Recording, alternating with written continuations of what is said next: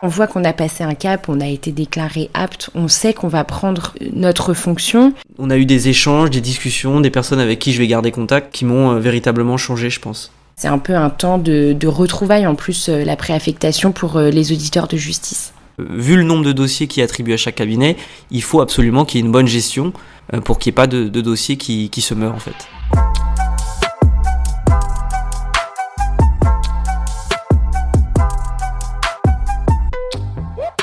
Bienvenue dans ma formation à l'ENM, un podcast qui vous ouvre les portes de l'École nationale de la magistrature pour suivre le cursus de 31 mois de deux élèves magistrats. Dans ce dixième et dernier épisode de la saison 1 de ce podcast, ils nous parlent de leur choix de poste et de la préparation à leur première fonction à l'ENM et en juridiction. Je suis Virginie, responsable éditoriale à l'ENM, en visioconférence avec moi Aurore et Morgan de la promotion 2020. Bonjour à tous les deux. Bonjour. Bonjour. Dans quelques semaines, vous deviendrez magistrat. C'est donc la dernière fois que nous allons vous écouter nous parler de votre formation d'auditeur de justice. La préparation aux premières fonctions, c'est une spécialisation durant laquelle vous abordez les spécificités de votre premier poste. On va pas faire durer le suspense plus longtemps. Quelle fonction avez-vous choisi euh, Moi, j'ai choisi la fonction de juge placé sur la cour d'appel d'Angers. Et moi, j'ai choisi la même fonction de Morgan, euh, juge placé mais sur la cour d'appel de Paris. Tous les deux juges placés, donc, dans une liste de 290 postes élaborés par la direction des services judiciaires, qui comportait aussi au siège des postes de juges non spécialisés, juge de l'application des peines, juge des enfants, juge des contentieux de la protection, juge d'instruction, et au parquet de substitut du procureur. Vous nous expliquez ce qu'est un juge placé exactement? Le juge placé, c'est un magistrat qui a vocation à remplacer les donc tous les juges qui sont empêchés, donc soit par un arrêt maladie, soit par un congé maternité par exemple, ou alors sur des postes vacants. Et donc il fait ses remplacements sur euh, le ressort de toute une cour d'appel. Donc en général c'est sur dans, les limites d'une région. Donc il a vocation à intervenir dans plusieurs tribunaux où il va remplacer donc soit le juge des enfants, soit le juge d'application des peines. C'est vraiment toutes les fonctions qu'il peut être euh, amené à remplacer entre 3 euh, mois, 4 mois, voire plus si, si besoin. Comment se déroule globalement le choix de poste et pourquoi vous avez choisi de devenir juge placé?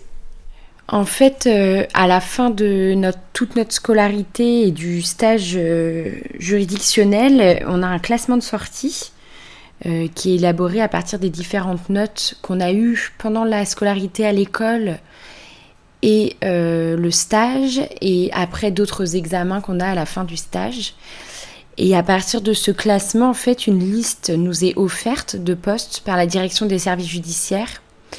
Le premier prend en fait euh, le poste qu'il veut et euh, le dernier choisit le poste qui reste. En fait, on choisit en fonction de notre classement de sortie.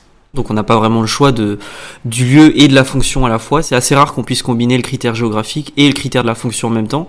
Je pense qu'en premier lieu, euh, si j'avais pu choisir un poste par exemple à l'instruction, euh, je, l'aurais choisi. Après là, ce qui me permettait euh, moi de combiner le critère géographique et puis la fonction, c'était la fonction de juge placé sur la cour d'appel d'Angers.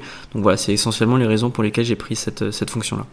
Moi, j'ai pris aussi cette fonction parce que j'avais pas encore d'idée extrêmement précise de la fonction dans laquelle euh, je voulais me fixer pour trois ans, parce que c'est quand même euh, euh, un choix de faire la même fonction pendant trois ans. Donc en ça, le juge placé, c'était pas mal puisque ça me permet de changer souvent et donc de, me, de continuer à me former sur chaque fonction et après de mieux savoir la fonction qui vraiment me plaît, même si j'ai déjà bien sûr une idée, mais c'est pas encore arrêté. Après, il y a aussi un autre avantage avec la fonction de juge placé qui est aussi une des raisons pour lesquelles on peut la choisir, c'est que au bout de deux ans, dans nos fonctions de placé, on est prioritaire pour se fixer dans l'un des tribunaux du ressort sur lequel on est. Or, les personnes qui n'ont pas choisi forcément une fonction de placé, mais une fonction fixe, eux, ils font euh, trois ans dans la même fonction et ensuite, ils n'ont pas de priorité pour se fixer sur un autre tribunal euh, de leur ressort. Donc, il y a aussi le fait qu'on peut se rapprocher géographiquement plus facilement euh, d'une région qui nous intéresse. Et c'est souvent l'une des raisons qui peut faire aussi qu'on choisit la fonction de juge placé. Comment se fait le classement des élèves magistrats? Plusieurs notes concourent au classement des auditeurs de justice, toutes coefficient 1, les notes des deux épreuves de fin de scolarité dédiées aux techniques professionnelles des fonctions civiles et pénales, celle du TOEIC, l'épreuve de langue anglaise, qui permet d'obtenir des points supplémentaires, les notes des trois évaluations réalisées pendant le stage en juridiction, lors de la présidence et de réquisition en audience correctionnelle, et durant la tenue d'une audience civile de cabinet, enfin les notes des trois épreuves de l'examen d'aptitude et de classement, qui sont la rédaction d'un jugement civil, la rédaction d'un réquisitoire définitif et le grand oral portant sur un cas pratique de déontologie, suivi d'un entretien avec un jury. La décision du jury sur l'aptitude à exercer le métier de magistrat est quant à elle prise au regard de l'ensemble du dossier de l'auditeur de justice, qui comprend notamment ses notes, mais aussi les rapports de stage ou encore l'avis de la direction de l'ENM. Une fois le choix des postes effectué, vous débutez donc ce qu'on appelle la préparation aux premières fonctions. Elle commence par environ un mois d'enseignement à l'ENM, Étant donné la spécificité de votre futur poste qui peut vous amener à changer régulièrement de tribunal et de cabinet, une partie de votre spécialisation était dédiée à la prise en main d'un cabinet. Vous nous expliquez en quoi ça consiste? Le cabinet, en fait, ça concerne certaines fonctions de juge, donc euh, juge d'application des peines, juge des enfants, euh, juge des contentieux de la protection, euh, juge d'instruction, notamment quand on, rentre dans ces fonctions, on prend en charge ce qu'on appelle un cabinet, c'est-à-dire euh, euh, c'est l'ensemble du portefeuille de dossiers en fait qu'aura en charge le juge en question. Le juge des enfants, par exemple, qui rentre en fonction, il va prendre son cabinet auquel est attribué un certain nombre de dossiers. Et donc, quand on est en préaffectation, justement, on voit un aspect qu'on voit pas trop en stage juridictionnel, mais plus en préaffectation, c'est tout ce qui est gestion de cabinet, c'est-à-dire la gestion des dossiers. Par exemple, un juge d'instruction, en moyenne, il va avoir entre 80 et 120 dossiers dans son cabinet. Donc pour que chaque dossier euh, tourne entre guillemets et qu'il ne faut pas qu'il y ait de dossiers morts, euh, il faut qu'il y ait une certaine gestion pour que voilà il n'y ait pas d'oubli sur les délais euh, en matière de détention par exemple à ne pas oublier. En principe, on dit que dans chaque dossier d'instruction, il faut qu'il y ait un acte en cours, un acte d'investigation en cours. Donc la gestion de cabinet, c'est tous ces aspects-là, c'est comment gérer efficacement l'ensemble des dossiers, parce qu'il y a l'aspect qualitatif où effectivement on va aller dans le fond des dossiers, mais il y a aussi l'aspect quantitatif où il faut donc pouvoir gérer euh, l'ensemble des dossiers qu'on a, ne pas en oublier certains. Et donc, euh, vu le nombre de dossiers qui est attribué à chaque cabinet, il faut absolument qu'il y ait une bonne gestion euh, pour qu'il n'y ait pas de, dossiers qui, qui se meurent en fait. Je rajouterais que au-delà de faire vivre les dossiers, par exemple, ça c'est le cas pour l'instruction, mais pour d'autres fonctions de cabinet comme le juge des enfants ou le juge d'application des peines, la gestion de cabinet consiste aussi beaucoup à gérer les urgences, le courrier, ça, ça vaut aussi pour les fonctions de juge des contentieux de la protection dans l'aspect euh, cabinet de tutelle, parce que euh, les, personnes qui sont concernées, dont le dossier est dans le, cabinet de ces magistrats-là, euh, vont par exemple écrire du courrier. Je pense par exemple aux, aux parents dont les enfants sont confiés ou bien qui sont suivis par euh, l'aide sociale à l'enfance, ils vont euh, pouvoir écrire aux magistrats, les enfants eux-mêmes peuvent écrire, les services peuvent solliciter des délégations d'autorité parentale. Tout ça, c'est plein de courriers auxquels il faut répondre, il faut rendre des ordonnances. Donc en fait, ça fait plein de décisions à rendre par jour et qui concernent chaque dossier. Et c'est ça aussi, apprendre à gérer en même temps qu'on gère le fond de ces dossiers, tout le courrier, toutes les demandes, tous les incidents qui peuvent se produire. Et donc tout ça, c'est une gestion quotidienne et comme disait Morgan, qu'on travaille euh, en stage, mais pas de façon approfondie. Et c'est au moment de la préaffectation qu'on apprend à gérer ça.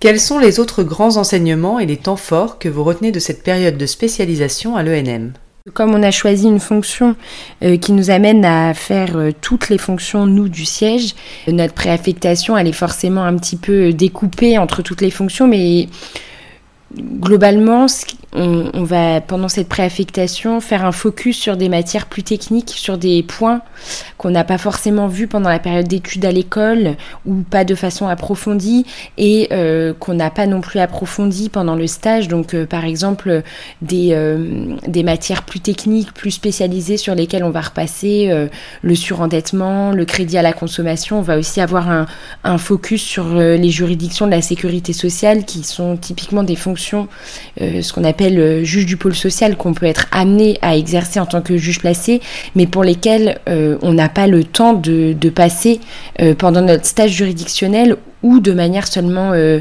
anecdotique. Et puis on a aussi des intervenants qui viennent pendant la préaffectation. Chantal Arins et François Molins, chefs de la Cour de cassation, qui sont venus faire un discours devant nous. On a pu leur poser des questions, ils ont fait une intervention. Pierre Moscovici aussi, premier président de la Cour des comptes, est venu et intervenu devant la promotion. Euh, pareil, s'en est suivi un échange avec lui.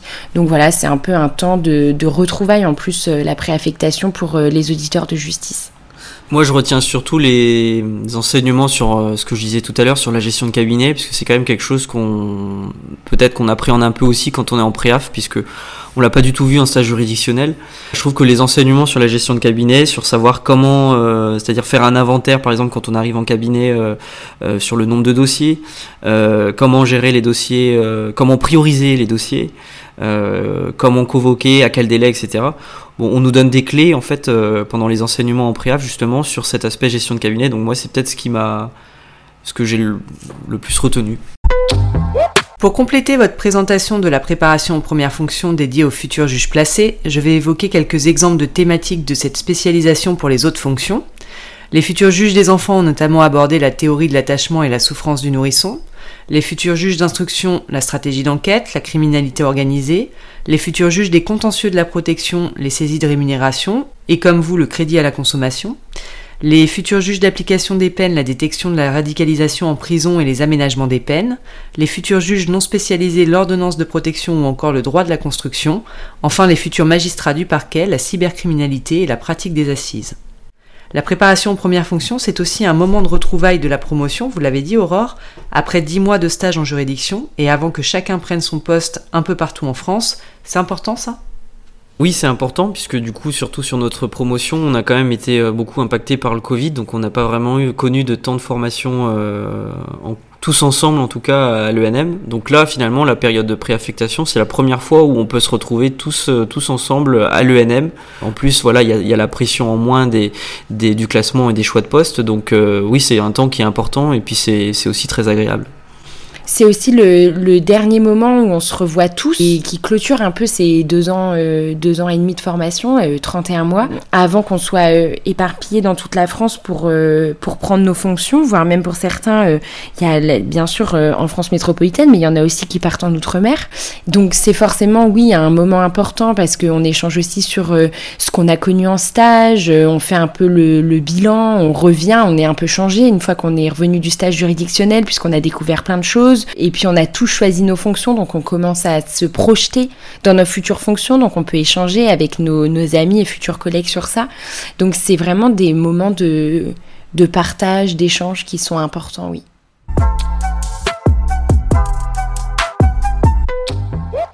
Vous effectuez actuellement la deuxième partie de la préparation aux premières fonctions, un stage en juridiction dédié à la fonction que vous allez exercer dans quelques semaines.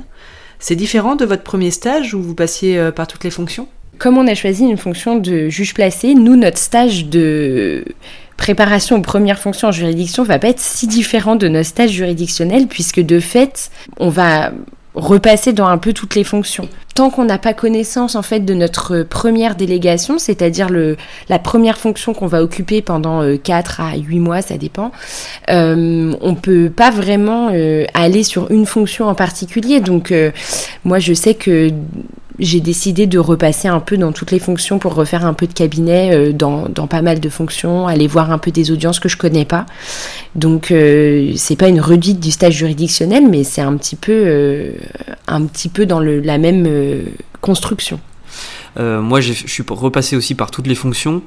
Après, ça a été un peu, peut-être un peu plus éparpillé. J'ai fait quelques passages à l'instruction, par exemple, avant de passer aux tutelles, puis je suis revenu euh, à l'instruction. Enfin, c'était vraiment, euh, en fait, je, gérais mon emploi du temps au fur et à mesure de l'actualité du tribunal. Après, là où j'ai trouvé que c'était quand même vraiment différent du stage juridictionnel, c'est euh, sur la pression, puisque en stage juridictionnel, on est évalué au quotidien, voilà, par nos pairs. Là, il y, a, plus cette question d'évaluation, donc on se sent beaucoup plus jeune professionnel que euh, quand on est en stage juridictionnel, où là on a vraiment le plus le statut d'auditeur, en tout cas euh, majoritairement. Justement, vous réalisez que vous allez prendre euh, votre poste très prochainement? On va dire que ça dépend des moments, puisque c'est, pour le coup, c'est dans vraiment très très peu de temps, dans un tout petit peu plus d'un mois, qu'on va prendre nos, nos premières fonctions. Puis en plus, on va reprêter serment, cette fois-ci le serment de magistrat, donc ça va être à nouveau un moment fort. Je trouve quand même que la préaffectation permet, comme le disait Morgan, de s'envisager différemment. On voit qu'on a passé un cap, on a été déclaré apte, on sait qu'on va prendre notre fonction. Et puis on, on prend la cette période de préaffectation, je trouve, comme vraiment un moment pour soi, où on commence à envisager les choses comme on va les faire nous dans notre pratique de futur magistrat. Donc vraiment à consolider un peu notre euh, identité professionnelle, si on peut dire qu'elle qu'elle a déjà commencé à naître pendant qu'on était euh, à l'école et en stage juridictionnel. Et donc on fait vraiment les choses pour soi. C'est vraiment pour se perfectionner, pour euh, avoir nos outils, construire nos outils, construire notre pratique. Et, ça, je trouve que ça peut permettre de se, de se rendre compte que oui, on va prendre notre poste bientôt et que, en fait, très concrètement, on va signer nos décisions tout seul. Effectivement, je dirais comme Aurore, il y a des moments où je réalise plus que d'autres. Euh, par exemple, là, la semaine dernière, j'avais pris euh, des auditions de tutelle. Euh, on a eu des dossiers assez compliqués, voilà, notamment sur la prise de décision. J'étais content à ce moment-là, voilà, d'avoir ma maître de stage qui était à côté pour qu'on puisse en discuter. Et en fait, là où je réalise, c'est que je me dis, bah, en septembre, je vais vraiment être tout seul dans la prise de décision. Donc après, il y a toujours les collègues, évidemment, mais en tout cas, c'est vraiment pas du tout la même chose que se retrouver vraiment seul en audience à, à décider seul. C'est l'heure du bilan, à l'issue de votre formation de 31 mois. Vos meilleurs souvenirs, c'est quoi? Alors, euh, deux choses. Le stage euh, de préaffectation au tribunal. Et puis la deuxième chose, toutes les personnes qu'on rencontre euh, lors de la formation.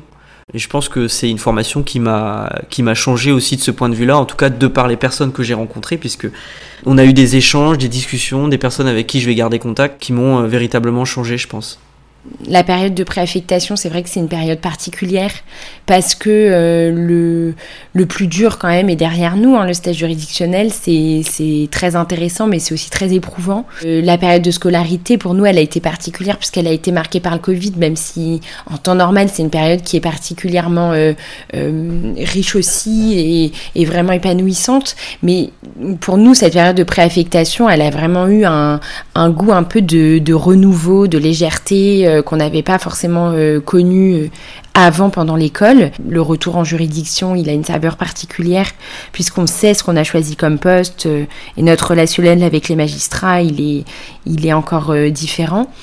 Mais oui, dans les meilleurs souvenirs, je pense que c'est surtout euh, les, les, personnes qu'on a rencontrées qui sont nos futurs collègues, mais qui sont aussi euh, devenus des amis. Et on le ressent, on le voit en plus avec euh, nos, nos collègues qui sont eux en juridiction. Ils en parlent de la même manière en disant que ils ont, ils ont noué des liens pendant l'école qui qui après ne partent pas. Et, et ça, c'est vraiment, c'est dans les meilleurs souvenirs, oui.